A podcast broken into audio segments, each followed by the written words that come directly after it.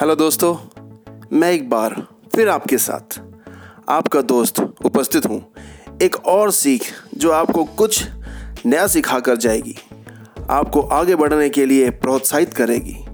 तो अगर आपको मोटिवेटेड रहना है तो मेरे साथ बने रहिए, क्योंकि हम सब मिलकर ढूंढेंगे एक ऐसा तरीका जो शायद नया तो नहीं है, पर बहुत ही कारगर है अपने जीवन में सफलता हासिल करने के लिए। तो चलिए निकलते हैं एक ऐसे सफ़र पर, जो हमें हमारी मंजिल तक पहुँचा दे। आज मेरी इस सोच का शीर्षक है, जीतना है तो अपने काम में धूम मचाओ। सफलता पाने के लिए जैसे असफलता का सामना करना पड़ता है, उसी तरह असफलता को सफलता में बदलने के लिए हमें यह भी ध्यान रखना पड़ेगा कि हम जो भी कार्य करें, उसे अपनी पूरी ऊर्जा के साथ दिमाग और शरीर का पूरा संतुलन बनाकर उस कार्य को पूर्ण करें।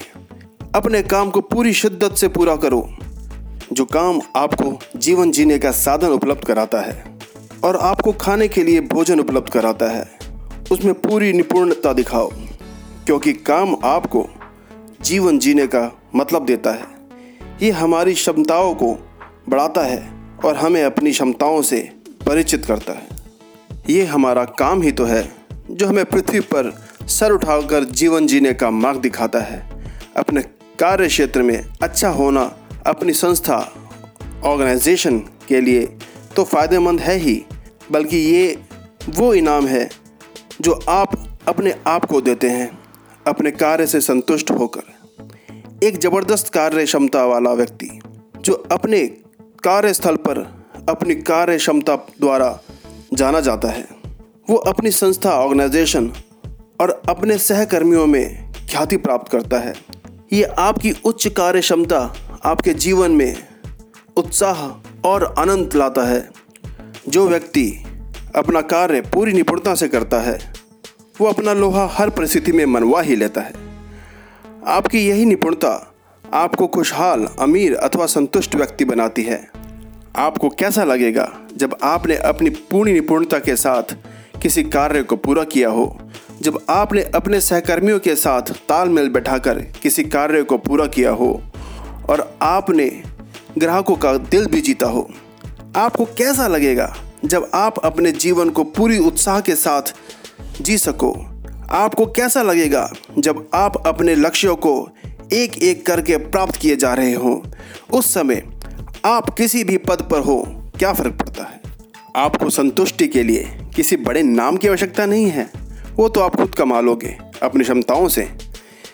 मुझे इस बात पर डॉक्टर मार्टिन लूथर जूनियर की एक बात याद आती है, जो कहते हैं कि एक सफ़ाई कर्मचारी को ऐसी सफ़ाई करनी चाहिए, जैसे माइकल एंजलो अपनी कलाकृति बनाते हैं और उसे संवारते हैं, जैसे बिथोवन अपना संगीत बनाते हैं, या शेक्सपियर अपनी कविताएँ लिखते हैं। उस सफ़ाई कर्मचारी को ऐसी सफ़ाई करनी चाहिए जो वहाँ से गुजरने वाले लोगों को मजबूर कर दे उसकी तारीफ़ करने के लिए। तो दोस्तों, आप भी ऐसी निपुणता से कार्य कीजिए जो आपको आपके लक्ष्य को प्राप्त करने में सहायक तो हो ही और हर वो व्यक्ति जो आपके कार्य को देखे, प्रशंसा करे बगैर ना रह सके।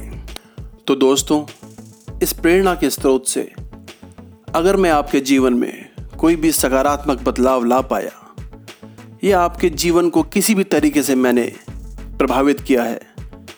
और आप मुझे और सुनना चाहते हैं तो आप मेरे पॉडकास्ट को लाइक कर सकते हैं, सब्सक्राइब कर सकते हैं, ताकि मुझे भी प्रेरणा मिले और मैं आप सबके साथ कुछ और समय बिता सकूँ।